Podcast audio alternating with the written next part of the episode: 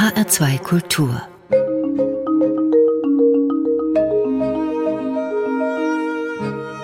Doppelkopf Heute am Tisch mit Stefan Klöckner. Gastgeber ist Andreas Bomber.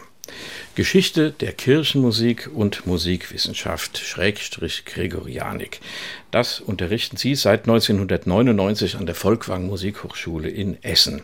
Was, Herr Klöckner, ist Gregorianik? Gregorianik ist das Unterrichtsfach, das sich mit gregorianischem Choral beschäftigt. Und der gregorianische Choral, das sind die lateinischen Liturgiegesänge der westlichen Kirche, die immer wieder heute auch in feierlichen Gottesdiensten erklingen und die seit langer, langer Zeit die Kirche als Liturgiegesang begleiten.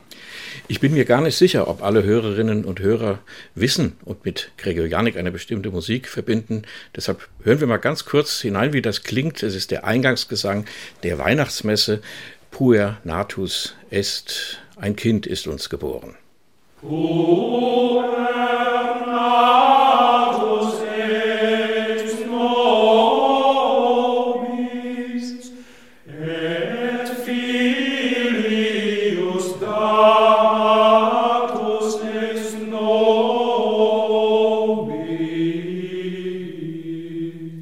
Das also ist gregorianischer Choral, hier der Eingang der Weihnachtsmesse, gesungen von der Choralschola der Abtei Münster-Schwarzach in Unterfranken in der Nähe von Würzburg, grob gesagt. Die Leitung hatte damals Godehard Joppich, ein sehr bekannter Vertreter dieses Faches. Herr Klöckner, Gregorianik und was wir eben gehört haben, das klingt irgendwie sehr alt. Wie alt ist diese Musik? Das ist gar nicht so leicht zu beantworten, weil man schauen muss, welchen Repertoireteil man nimmt. Also die gregorianischen Hymnen, die quasi die Paten unserer Kirchenlieder sind, Strophengesänge, gehen schon zurück ins vierte Jahrhundert. Aber das Repertoire, das wir heute am meisten singen, die Messgesänge, die Stundengebetsgesänge, sind grob gesagt 1200 Jahre alt. Woher kommt dieser Name Gregorianik? Gregorianik kommt oder gregorianischer Choral leitet sich ab von Papst Gregor dem Großen, der von 590 bis 604 Papst gewesen ist und eine große Autorität war in liturgischen und musikalischen Fragen. Er hat de facto überhaupt nichts mit dem Gesang zu tun, aber man hat es ihm quasi so ehrenhalber untergeschoben, hat also gesagt, wenn wir das so benennen, wenn eine Person quasi Pate dafür steht, dann ist der Gesang nochmal in einer anderen Würde.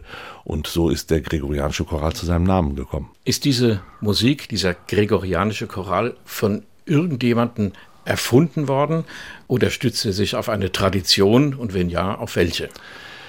Der gregorianische Choral hat Vorläufer. Das ist zum Beispiel ein Choral, der in Rom gepflegt wurde. Zu alter Zeit, wenn ich jetzt sage alter Zeit, dann meine ich die Zeit so vom dritten bis zum sechsten, siebten Jahrhundert. In Mailand, in Byzanz, nördlich der Alpen, in Spanien, also im spanischen Bereich. Und im Laufe der Zeit ist, sind zwei Repertoires zusammengewachsen. Das heißt also, nördlich der Alpen, die altgallikanischen und die altrömischen Gesänge sind dann zusammengefügt worden aus politischen Gründen. Das hatte mit Karl dem Großen zu tun. So kann man dann eben sagen, ist der gregorianische Choral ein Mischprodukt. Man kann nichts über die Komponisten sagen, weil man da vollkommen im Dunkeln ist aber äh, wir wissen nur eben so ungefähr, wer waren die Paten, aber die Eltern kennen wir nicht, so müsste man es ausdrücken. Ne? Aber Sie denken doch sicher auch manchmal, wer könnte das gemacht haben? Wie ist diese Musik beschaffen? Was hat die mit dem Text zu tun? Wie haben die Menschen gedacht, die das erfunden, komponiert haben? Denn klar, irgendeiner ja. muss damit angefangen haben ja komponiert oder kompiliert zusammengestellt, man weiß es nicht ganz genau, aber das müssen auf jeden Fall Menschen gewesen sein, die sehr, sehr eng verbunden waren mit der klösterlichen Spiritualität, die täglich mit Psalmen umgegangen sind. Denn, wie Sie es gerade schon gesagt haben, die Musik ist ja im Grunde nicht primär ein musikalisches Geschehen, der gregorianische Choral, sondern es ist ein textliches Geschehen. Also zuerst war der Text und die Art und Weise, wie man den Text betont hat, wie man ihn ausgesprochen hat, wie man ihm Klang verliehen hat. Diese Art und Weise, das ist im Grunde die Wurzel für die Vertonung der Gesänge. Gode hat Joppich, den Sie eben erwähnten, der hier mein Lehrer und Vorgänger war, pflegte immer zu sagen, die äh, Vertonung eines Gesangs ist Niederschlag von Betonung des Textes. Also wenn man einen Text empathisch ausspricht, quasi ausruft und mit Bedeutung unterlegt, dann nähert man sich so der gesungenen Form, wenn man so will. Also wenn es freudig wird, dann geht die Stimme hoch. Wenn es betrübt wird, geht es vielleicht ein bisschen runter, dann werden die Intervalle ein bisschen kleiner. Ja, ich würde es gar nicht mal zuerst an den Intervallen festmachen, sondern zuerst mal an der Agogik. Das heißt also, das zeigen uns auch die frühesten Handschriften des gregorianischen Chorals, die so aus dem 10. Jahrhundert stammen. Da geht es in erster Linie darum, welche Silbe ist besonders hervorgehoben, welches Wort ist besonders hervorgehoben im Sinne eines Rhythmus. Wo wird verzögert, wo wird beschleunigt. Das sind Zeichen, die uns das sehr deutlich zeigen. Und da geht es zuerst einmal tatsächlich um den Rhythmus des Textes im Sinne eben einer Deutung des Textes. Und dann kommt die Melodie später dazu, die das Ganze noch unterstützt. Warum wird überhaupt gesungen, wenn das Ganze vom Text ausgeht? Heute wird ja in den Kirchen, jedenfalls in den deutschsprachigen Regionen. In den romanischen Gegenden ist es noch ein bisschen anders. Es wird ja sehr viel gesungen. Das Kirchenlied haben Sie erwähnt, das daraus entstanden ist. In der evangelischen Kirche erlebe ich es, dass Psalmen wie singt dem Herrn ein neues Lied, ein Satz, der sich wie ein Befehl ausnehmen könnte, Psalm 96 und 98, dass das gesprochen wird und nicht gesungen. Warum singt man in der Kirche? Ich denke aus zwei Gründen. Zum einen die Stimme heben also wirklich im wahrsten Sinne des Wortes anheben zu einem Gesang, das ist äh, noch einmal eine ganz andere Dimension von Ausdruck. Natürlich kommen ganz andere Ausdrucksparameter dazu. Das heißt also, es kommt äh, Klanglichkeit dazu, es kommt eine ganz andere äh, Sprache der Intervalle und der Harmonik dazu. Und zum anderen glaube ich, ist das eine emotionale Qualität, die weit über das Sprechen hinausgeht. Also Freude, aber auch Klage. Wenn man das dann hört, mich beeindruckt das immer wieder, insbesondere bei den jüdischen Kantoren, wenn ich die höre, mit was für Lauten, mit was für einer expressiven Stimmgebung, die eben so etwas ausdrücken können. Da merken Sie, dass das Singen eine ganz andere Qualität hat und den Text auch nochmal in, in eine ganz andere Dimension hebt. Kann man das vergleichen mit sehr profan verglichen mit dem Singen auf dem Fußballplatz. Das geschieht ja auch in besonderen Momenten. Das geschieht auch in besonderen Momenten. Da hat es wohl vielleicht sehr stark mit der Gruppenidentifikation zu tun und dem Anfeuern. Die Funktion mag eine etwas andere sein. Der Anlass sicherlich das Gemeinschaftsstiftende natürlich. Das habe ich eben, habe ich fast noch vergessen. Das müsste man noch dazu tun. Das Singen stiftet eine Gemeinschaft, die dann durchaus auch auf dem Fußballfeld eben mit einem Schlachtruf sein kann. Ne? Mhm. Bevor wir zur ersten Musik kommen, Herr Klöckner, die auch sehr alt sein wird. Wie hat sich diese Musik verbreitet? Sie haben vorhin so gesagt, da gibt es eine gallikanische und eine römische Tradition. Ja gut, das war in den Klöstern, die Mönche waren selten mobil. Wie hat sich dieser Choral verbreitet? Haben Sie es das gegenseitig vorgesungen? Hat man den aufgeschrieben? Hat man das dann mit der Post quasi ins nächste hm. Kloster geschickt? Ja, ich glaube, dass der gregorianische Choral ohne das kulturelle Rückgrat Europas, nämlich den Benediktinerorden, gar nicht denkbar ist. Wir müssen uns das so vorstellen, dass dieser Einheitsprozess, den ich eben schon erwähnte, also Karl der Große einigt das Reich nördlich der Alpen und sagt, ich möchte gerne römische Liturgie haben, holt sich den Gesang aus Rom, de facto vermischen sich die in seinem Reich verbreiteten Gesänge mit den römischen Gesängen und es entsteht der gregorianische Choral daraus. Und ab einem gewissen Punkt sagt man so, das jetzt haben wir diese Gesänge und die werden jetzt fast normativ mit normativer Autorität weiter verbreitet. Und dazu braucht man den Benediktinerorden und man hat lebende Gesangbücher zuerst, nämlich die Kantoren und Kantorinnen. Und die werden ausgetauscht tatsächlich. Die sind schon häufiger auf Reisen gewesen, dass sie eben in die einzelnen Klöster gegangen sind, das dort vorgesungen haben, gesagt haben, so wird das, so muss es sein, zusammen mit Büchern, die dann eben tatsächlich diese Norm auch kodifiziert haben. So muss man sich das vorstellen. Das ist, glaube ich, auch der benediktinischen Spiritualität und der fantastischen Organisationskraft des Benediktinerordens zu verdanken. Jetzt kommt Musik. Hildegard von Bingen, ein Gesang, den stellen Sie am besten selbst vor und sagen vielleicht auch etwas zu dieser Komponistin, die ja nicht nur in musikalischen Welten, sondern bis hinein in esoterische Wolken Furore gemacht hat in den letzten, kann man sagen, 20, 25, 30 Jahren. Ja, sogar noch etwas länger zurück, vielleicht 1980 hat diese große Hildegard-Renaissance begonnen. Also Hildegard von Bingen, Benediktiner, Äbtissin mit sehr großem Selbstbewusstsein, eine große Gelehrte, eine Prophetin, Prophetissa Teutonica nannte man sie, die deutsche Prophetin die deutsche Prophetin. Sie hat 77 oder genau genommen mit Ordo Virtutum 78 Gesänge hinterlassen, die weit über die Gregorianik hinausgehen in der Melodiebildung, aber denen man doch deutlich anmerkt, dass sie von diesen Gesängen sehr inspiriert sind. Sie gehört mit zu den expressivsten Komponistinnen eigentlich durch alle Zeiten hindurch.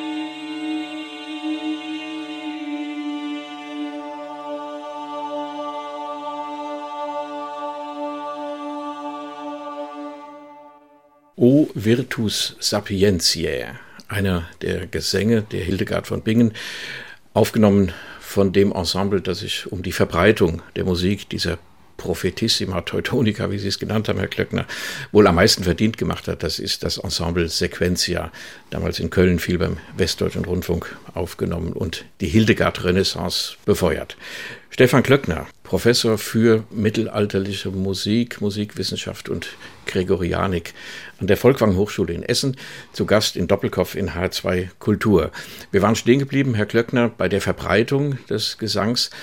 Sie haben die Normierung angesprochen. Das ist ja ein Effekt oder ein Vorgang, den man immer wieder in der Kulturgeschichte findet. Es wird irgendwas erfunden, es verdichtet sich, es wird ausgetauscht und irgendwann kommt der Punkt, wo man sagt, jetzt schreiben wir es auf.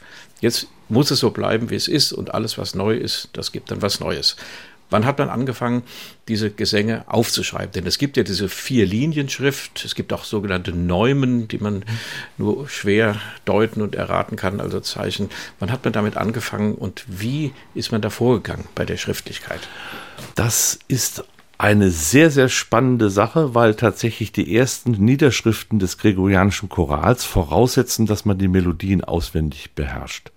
Das heißt also, wenn man es mal umdreht vom Befund her, dann haben wir es nicht mit einer Form von musikalischer Notation zu tun, die wir heute kennen, nämlich dass uns eine Notation erlauben würde, ein Stück zu lernen, das wir nicht kennen anhand von Viertelhalben und Tonhöhen und Pausenzeichen und allem möglichen, sondern diese Zeichen, diese Neumen von Toneuma, der Wink, die Geste aus dem Griechischen, das sind wohl sehr wahrscheinlich stilisierte Dirigierzeichen, die man als eine Art, ja, Erinnerungshilfe, Erinnerungsstütze niedergeschrieben hat um äh, zu sagen, wie ist denn der Gesang ungefähr verlaufen? Und die geben in erster Linie sehr nuanciert, sehr differenziert den Rhythmus wieder.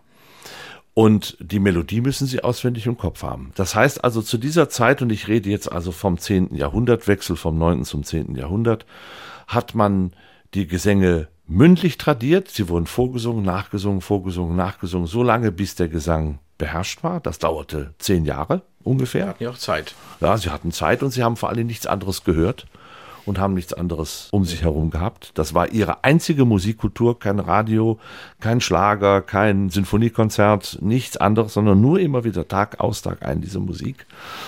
So ist das also quasi dann in, diesen, in dieses, ja, ich will fast sagen, kulturelle Gedächtnis eingedrungen. Interessant ist nun, dass ab dem 11. Jahrhundert sich das Ganze völlig rumdreht und zwar relativ schlagartig. Das hat kulturpolitische, kulturgeschichtliche, kirchenpolitische Gründe, die mit der Entwicklung des Papsttums vielleicht auch zu tun haben. Und ich bringe das dann auch in Verbindung mit solchen Personen wie Guido von Arezzo, der also äh, in der ersten Hälfte des 11. Jahrhunderts gelebt hat und der jetzt sagt, ich erfinde eine Notenschrift, nämlich das Liniensystem, was wir heute auch haben. Das erlaubt es euch, einen nicht bekannten Gesang innerhalb kürzester Frist zu lernen. Also es dreht sich ganz genau rum. Das ist natürlich auch ein Imagewechsel in der Spiritualität. Es geht nicht mehr um das Lernen im Sinne eines, das wird bei mir Fleisch und Blut, dieser Gesang, der geht mir in Fleisch und Blut über, sondern das ist äh, jetzt äh, tatsächlich die Einheit der Melodie oder Einheitlichkeit der Melodie als kirchenpolitisches Signal. Und so entstand dann eben die Liniennotation. Die sich dann auch fortentwickelt hat.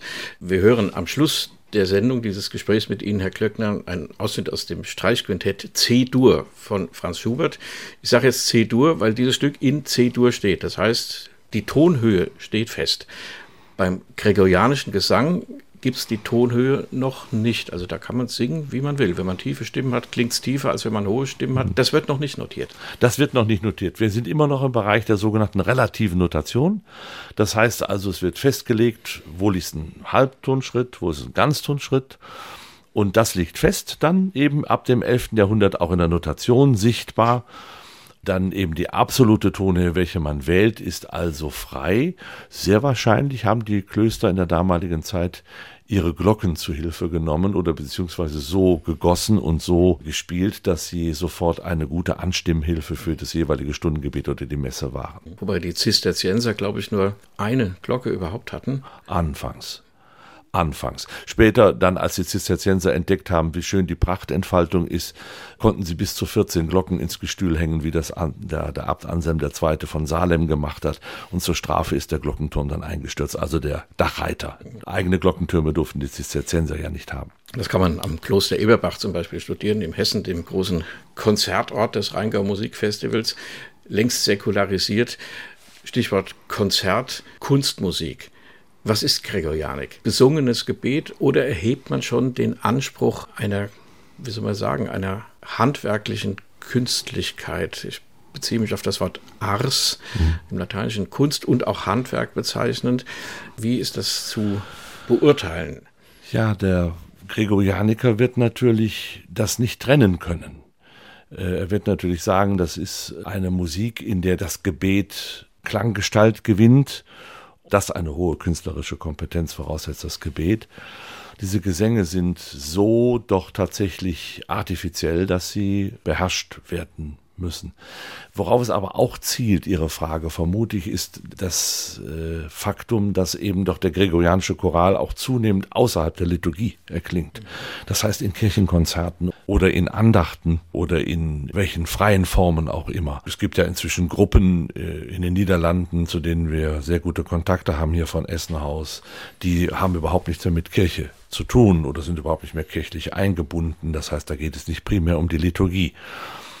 Und das hat genauso seine Berechtigung. Zum einen ist es einfach ein Stück Kulturgut, was gepflegt wird.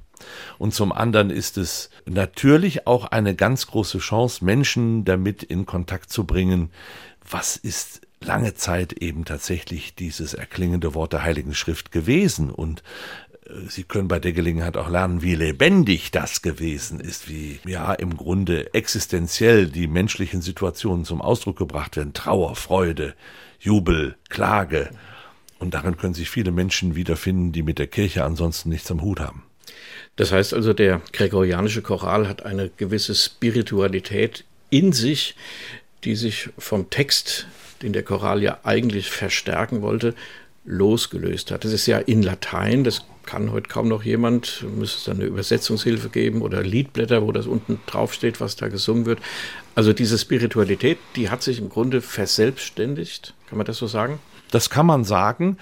Insofern ist der gregorianische Choral auch ein Kunstwerk, das auch durchaus eine Autonomie beanspruchen kann. Wir, wir reden ja von der Autonomie des Kunstwerks lange Zeit schon und dort eine ganz eigene Wirkung entfalten kann. Und das finde ich durchaus sehr spannend und eine Herausforderung. Es gibt Menschen, die beklagen das, die sagen, ach Gott, warum denn jetzt weg von der Kirche und so. Aber das ist ein kirchliches Denken, das von innen nach außen geht. Ich gucke lieber auf die umgekehrte Perspektive. Das heißt, ich gucke von außen drauf. Das ist äh, gesünder.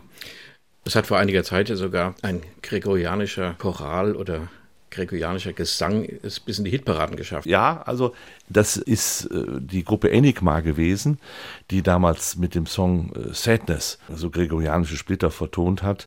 Oder als Beispiel auch die CD der Mönche oder damals noch Schallplatte der Mönche von Zilos in Spanien, die dann eben doch sehr weit äh, rezipiert worden ist, was dann zu sehr, sehr kruden Dingen geführt hat, nämlich dass äh, Heerscharen von Journalisten und Pilgern nach Silos gepilgert sind, um zu gucken, was muss das für ein großartiges Kloster sein und dann eben feststellen mussten, dass die Mönche, äh, die das gesungen hatten, zum Teil ausgetreten beziehungsweise schon tot waren, äh, dass überhaupt gar keine lebendige klösterliche Kultur mehr war.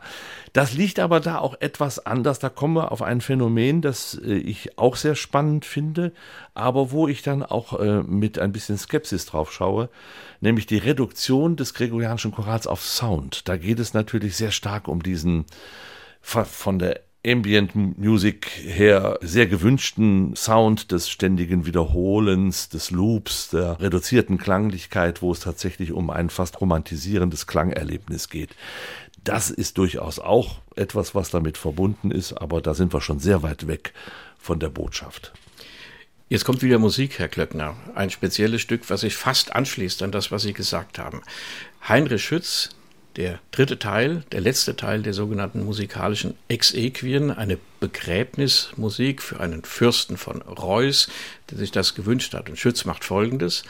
Er lässt den Gesang des Simeon, zu dem das Jesuskind gebracht wird und der dann ausruft, jetzt kann ich in Frieden sterben, denn ich habe mein Heiland gesehen, wird kontrastiert mit einem dreistimmigen Chor aus dem Hintergrund, der aus dem Himmel kommt. Selig sind die Toten, die in dem Herrn sterben.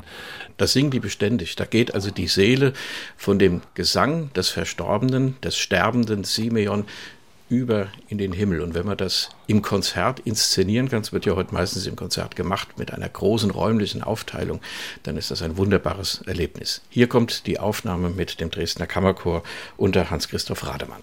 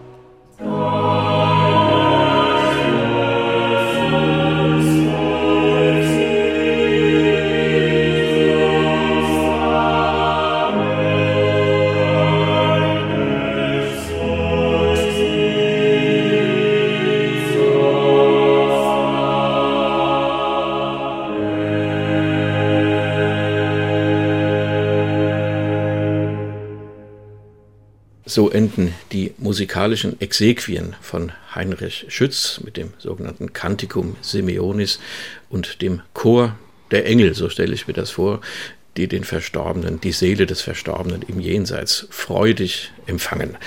Eine Aufnahme mit dem Dresdner Kammerchor unter Hans-Christoph Rademann.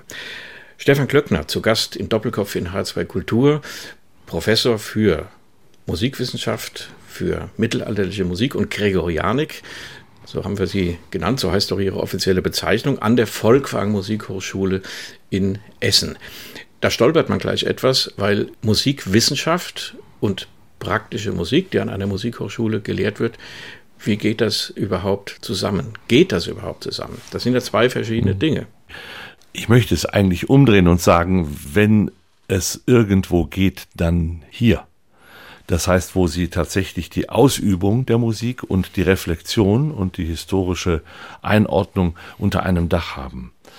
Ich selber habe noch die ganz klassische Ausbildung gemacht, Musikwissenschaft an der Universität, Musik an der Musikhochschule und den garstigen Graben als so entsetzlich empfunden. Die Musikwissenschaft damals war hier, hatte hier einen Status eines etwas belächelten Fachs. Äh, die Musikwissenschaftler waren so, ja, das nimmt man mit in der Ausbildung, aber es muss eigentlich nicht sein. Und an der Universität habe ich dann sehr darunter gelitten, dass man das Fach profilierte gegen den Gegenstand der Betrachtung, indem man eben also sagte, äh, die Ausübung ist überhaupt nicht wichtig, sondern dass wir drüber reden ist wichtig. Beides ist falsch natürlich nicht? und muss zusammenkommen und muss sich jeweils am anderen abarbeiten. Wir haben hier an der Volkwang die musikwissenschaftlichen Studiengänge von der Universität Bochum übernommen. Wir haben hier eigenständige Studiengänge, die eben tatsächlich auch etwas ermöglichen, was es sonst in der Bundesrepublik überhaupt nicht gibt. Musikwissenschaft mit einem künstlerischen Hauptfach. Also Chorleitung, Instrument, Gesang oder was auch immer. Und die Studierenden, die das machen, die geben eine ganz fantastische Rückmeldung jeweils, dass sie sagen, wir verstehen besser, wenn wir das, was wir können, mit diesem historischen, analytischen Gang begleiten und die Wissenschaftler eben sagen, wir verstehen besser, was praktisch an Notwendigkeiten gegeben sein muss, um etwas umzusetzen. Das heißt also die ganze Frage der, der Rezeption des Hörers, wie wird ein Kunstwerk aufgenommen? Das ist natürlich eine ganz andere Situation, wenn Sie es an einer Musikhochschule parallel haben. Ich halte das für einen heilshaften Zustand und ich bin glücklich. Ich hätte es auch nicht gemacht, wenn es nicht zusammen gewesen wäre. Bewährt sich dieses Konzept? Ich persönlich kenne viele Musiker, die tolle Musik machen, aber sich um das, was Sie eben gesagt haben, um Analyse, um historische Einordnung, um historisches Wissen und so nicht weiter, nicht großartig interessieren. Ja, das mag sein. Es mag auch sein, dass es wirklich Menschen gibt, die mit einer großen intuitiven Begabung äh, ein Kunstwerk interpretieren können, ohne dass sie jemals analytisch darauf zugegangen sind.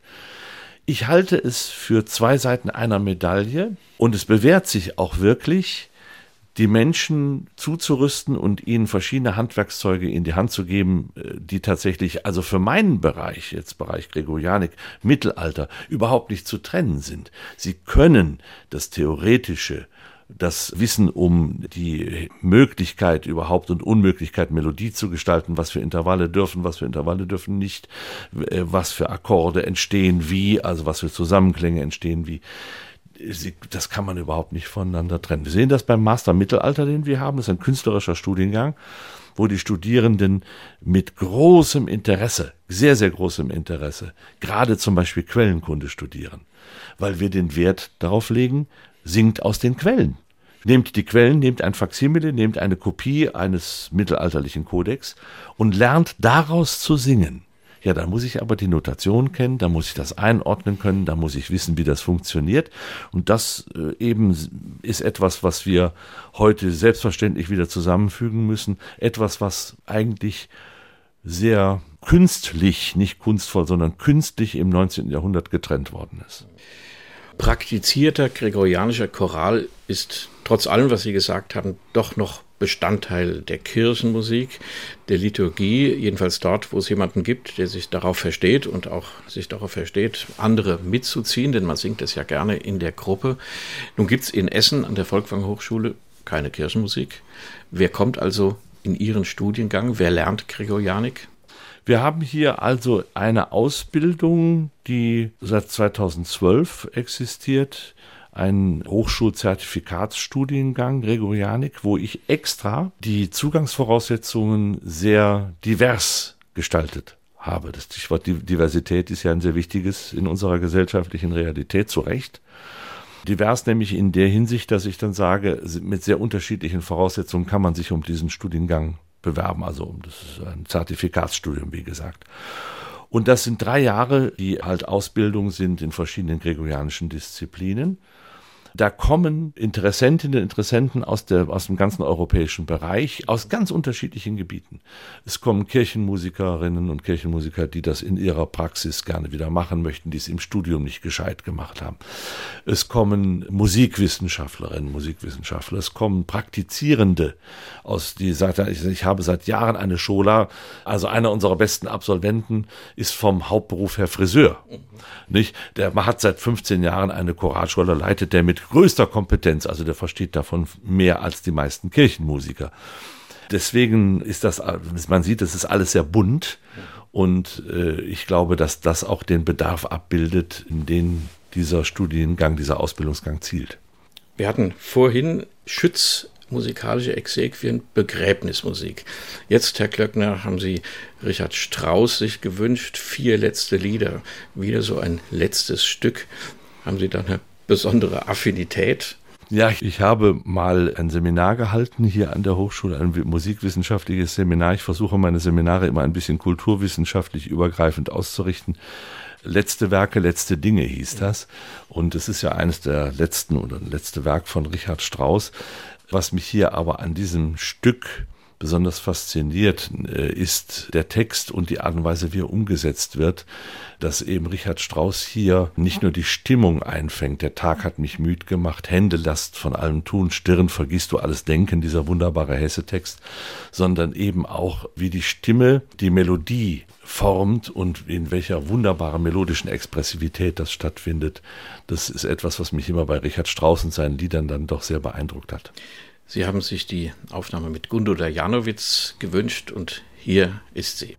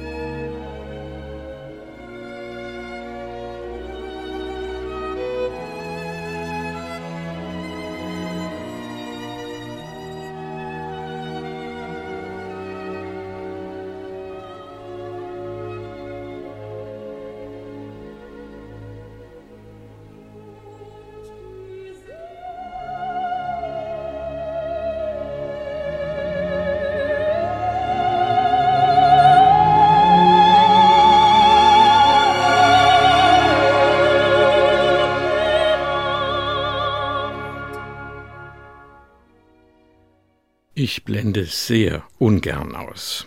Wir können das längere, schöne Lied leider nicht bis zu Ende hören. Nun der Tag mich müd gemacht. Das dritte der vier letzten Lieder von Richard Strauss. Hier mit Gundula Janowitz und den Berliner Philharmonikern unter Herbert von Karajan. Eine schon etwas ältere Aufnahme. Der Gregorianiker Stefan Klöckner ist zu Gast in Doppelkopf in H2 Kultur. Unser bisheriges Gespräch kreist um das Verhältnis von Text und Musik, von Tradition und Moderne. Müssen die Studierenden des Fachs Gregorianik bei Ihnen an der Volkwang Hochschule in Essen, Herr Klöckner, müssen die eigentlich singen oder ist es doch mehr Theorie? Der Studiengang ist äh, sehr stark theoretisch ausgerichtet, aber vorausgesetzt ist, dass die Leute eine Ausbildung in Gregorianik haben. Das ist das Einzige, was wir als Voraussetzung haben. Das heißt, sie müssen entweder die Essener Sommerkurse, die es lange Zeit gegeben hat, oder die Münster-Schwarzacher Choralkurse oder vergleichbare Ausbildungen haben. Und in denen ist natürlich ein sehr großer praktischer Anteil. Das heißt, insofern ist auch da Theorie und Praxis nicht zu trennen gregorianischer Choral, das ist auch lateinische Sprache. Kann man das übersetzen? Sollte man das? Hat man das mal gemacht? Ja, äh, also übersetzen kann man das immer, indem man einen Zettel macht und tatsächlich zu dem Anlass dann eben auch verteilt und sagt, so und so ist die Übersetzung des Textes. Ich vermute, Ihre Frage zielt darauf hin, ob man die auch mit einer deutschen Übersetzung singen kann. Das war im evangelischen Bereich sehr stark der Fall, die Alpirsbacher Bewegung, der Berneuchner Dienst und so weiter. Da hat man sehr schnell begriffen, dass man wohl einzelne, sehr schlichte Gesänge im gregorianischen Duktus nachkomponieren kann und mit einem deutschen Text versehen kann. Sehr einfache Gesänge. Das ist hervorragend geglückt. Aber sobald man jetzt anfängt, einen Pfingstintroitus mit einem deutschen Text zu unterlegen, merkt man, das funktioniert überhaupt nicht. Und das geht also gegen die Sprache. Das hat damit zu tun, dass es sich beim Lateinischen, beim Deutschen um unterschiedliche grammatikalische Konstruktionen und Akzentkonstellationen handelt. Das ist vollkommen unmöglich. Latein in der katholischen Kirche, das klingt von außen her gesehen sehr leicht nach Tradition, nach Traditionalismus, nach tridentinischer Messe und was nicht allem. Kann sich der gregorianische Choral von dieser, ich sag mal, Last befreien, zur Tradition gezählt zu werden, gegen das neue geistliche Lied ausgespielt zu werden? Das ist doch viel rhythmischer, viel poppiger, viel interessanter. Oder ist der gregorianische Choral doch etwas Überzeitliches? Das hängt sehr davon ab, welchen Traditionsbegriff wir in Anrechnung bringen. Ich äh, schließe mich da der Definition von George Bernard Shaw an, der mal gesagt hat, Tradition ist wie eine Straßenlaterne. Dem Klugen leuchtet sie den Weg, der Dumme hält sich an ihr fest. Wenn Sie das Wegweisende des gregorianischen Chorals nehmen, dann ist diese Tradition ja eine, die ständig äh, auf äh, neues Abhören, neues Abhorchen, neues Interpretieren aus ist das weiß jeder Mensch, der mit Traditionen zu tun hat, man kann nicht bewahren, ohne ständig neu zu definieren. Es geht nicht. Deswegen ist zwischen Tradition und Traditionalismus eine tiefe Schlucht. Der Traditionalismus, das Bewahren um des Bewahrens willen von bestimmten Formen, das ist eine Totgeburt. Das ist zwar eine lautstarke, aber doch relativ kleine Gruppe von Leuten, die mögen das tun. Ich selber habe das ein paar Mal erlebt und bin bei dem fünften lateinischen Betonungsfehler, der dann schon im Bereich des Bußaktes passiert, habe ich die Kirche verlassen, habe gesagt, also Latein muss man nicht nur wollen, Latein muss man auch können. Natürlich ist das Lateinisch nicht reserviert für diese Leute, sondern das ist vielleicht ein Fehler, den man in unserer Kirche gemacht hat. Die Liturgiereform des Zweiten Vatikanums hat ganz klar gesagt, die erste Liturgiesprache ist und bleibt Latein. Die Muttersprache ist möglich. Daraus hat man gesagt, die Muttersprache ist verpflichtend und Latein ist abgeschafft. Ich darf bei der Gelegenheit vielleicht eine kleine Anekdote erzählen, dass ich, als ich an den Essener Dom kam, mit einem Geistlichen ein Gespräch hatte, der sagte, Latein ist doch abgeschafft. Und dann habe ich gesagt, wir hatten doch hier letzte Woche eine Messe mit Laudate Omnes Gentes und Confitemini Domino und so weiter, worauf er mich unterbrach und sagte, das ist kein Latein, das ist These. Also natürlich sind wir da auf einem atemberaubenden Reflexionsniveau. Man kann die Messe, die Gottesdienste, die wir heute haben, auch mit lateinischen Elementen feiern. Man muss sie nicht ganz auf Latein feiern. Man kann gut mischen, man kann qualitätvoll Dinge zusammenfügen, um zu zeigen, das Ganze entwickelt sich weiter. Und in dem Augenblick kommt kein Mensch auf den Gedanken, dass man hier eine traditionalistische Liturgie feiert. Ich weiß darum, ich weiß auch, äh, dass im Zusammenhang mit der Erstellung des letzten Gotteslobes, des letzten Gesangbuchs auf katholischer Seite, der gregorianische Choral genau in diese Ecke gestellt wurde, dass man sagt, dass der atmet ein Altherrenodium. Gottesdienste, die von alten Herren gesungen und von alten Herren zelebriert und im Zuge der Gleichstellung von alten Damen besucht werden. Das ist aber absolut nicht im Sinne der Geschichte und der gregorianische Choral ist viel zu dynamisch, um diesem Traditionalismus ein entsprechendes Klanggewand zu sein. Das heißt also, dass ähm, wenn man die Aufnahmen kennt der CDs und gelegentlich das mal hört, wie wir es ja eingangs auch gehört haben, das singen immer Männer. Das ist nicht zwingend. Das kann Na, jeder. Jeder nein. Mensch kann da mitmachen. Selbstverständlich. Also wir haben Männerschulen, wir haben Frauenschulen, es gibt Männerklöster, es gibt Frauenklöster und wir haben in der Praxis sehr viele gemischte Schulen. Da muss man natürlich gut aufpassen, denn dann zwischen Männern und Frauen liegt klingend eine Oktave. Das heißt also, da muss man ein gutes Mischungsverhältnis haben. Es muss intonatorisch sehr gut stimmen und es muss von den Klangfarben der Stimmen her gut stimmen. Aber selbstverständlich sind wir da überhaupt nicht geschlechtsspezifisch in irgendeiner Art und Weise festgelegt. Aber es ist und bleibt Vortragsmusik. Also das in Gemeindegesang, in Responsorien, wie man sagt, also eine Gruppe singt vor, die andere singt nach, das geht nicht. Doch, das geht schon mit einem ganz bestimmten Repertoire. Ich bin sehr froh, dass hier eine Korrektur eingetreten ist beim Gesangbuch vom Gotteslob 1975 zum Gotteslob 2013. Im Gotteslob 1975 hatte man noch Gesänge wie große Alleluja-Kompositionen. Da wurde einem richtig schwarz vor Augen bei den großen Notenfolgen. Ich nenne das immer Eierkohlennotation. Natürlich ist das eine Qual, eine Gemeinde sich da durchpflügen zu lassen. Das waren aber auch nie Gemeindegesänge. Kein Mensch kommt auf die Idee, das Kyrie der Hamollmesse ins Gesangbuch zu drucken und zu sagen, das ist jetzt ein Kyrie-Ruf. Die Gemeinde hat einfache Antiphonen, einfache Rufe. Davon haben wir jetzt im neuen Gesangbuch erheblich mehr. Und ich glaube, das ist auch das Repertoire, was immer für Gemeinde oder für große Konvente vorgesehen war. Einfache Antiphonen, syllabische Antiphonen. Und ich stelle fest, dass den Gemeinden das sehr viel Freude macht, das auch zu singen. Stefan Klöckner, der an der Volkwang Hochschule Gregorianik unterrichtet, zusammen mit mittelalterlicher Musik oder Musik des Mittelalters und Musikwissenschaft. Jetzt wagen wir den kühnen Sprung zu Franz Schubert. Das ist unsere Schlussmusik.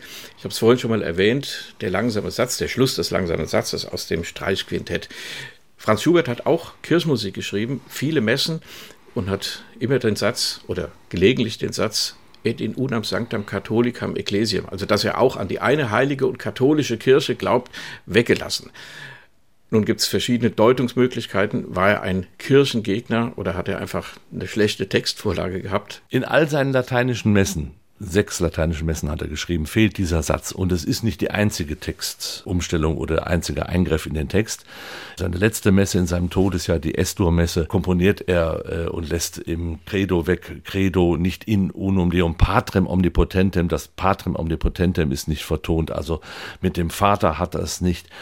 Inwiefern das biografische Gründe hat, das kann ich nicht sagen. Ich meine aber auf jeden Fall aus seinen Briefen und aus seinen Schriften und seinen Lebensreflexionen doch deutlich herauszuspüren, dass er einen großen Abstand hat zur Kirche seiner Zeit, zur verfassten Kirche seiner Zeit die natürlich von typisch romantischer Anti-Aufklärung und Druck und ja, starken Pressionen geprägt war. Damit konnte er überhaupt nichts anfangen. Schubert selber war ein zutiefst religiöser Mensch mit einer großen religiösen Emotionalität, die sich allerdings in ganz anderen Kompositionen äußert. Ich sehe viel in seinen Liedern, gerade in seinen späten Liedern, wo er sich mit existenziellen Fragen des Menschen auseinandersetzt, Tod und Leiden. Und vielleicht der schönste Satz, den er über sich im Verhältnis zu religiösen Kompositionen geschrieben hat, hat er 1825 geschrieben als er das berühmte Ave Maria komponierte und die Menschen dann eben das wunderbar fanden. Und er sagte, es kommt daher, dass ich mich zur Andacht nie forciere. Er zwingt sich nicht. Und das ist das, was aus ihm herauskommt. Insofern ist er vielleicht ein Beispiel für den Umgang mit Religion und Religiosität in unserer Zeit. Und was hören Sie aus dem langsamen Satz dieses Streichquintetts? Ich höre ein Stück ja akustisches Paradies. So stelle ich mir den Himmel vor. Nicht nur von der Tonart her, er weicht ja da in dieses E-Dur aus, was bei Schubert immer eine besondere Bedeutung hat, wenn er E-Dur wählt, sondern es ist auch die Art und Weise, wie Melodie und Rhythmus zusammengreifen. Der Himmel geht auf und so möchte ich empfangen werden am Ende meines Lebens im Himmel mit diesen Klängen. Gauthier Capuçon und das Quatuor Even spielen. Stefan Glöckner, vielen Dank für das Gespräch. Gastgeber war Andreas Bomber. Vielen Dank fürs Zuhören.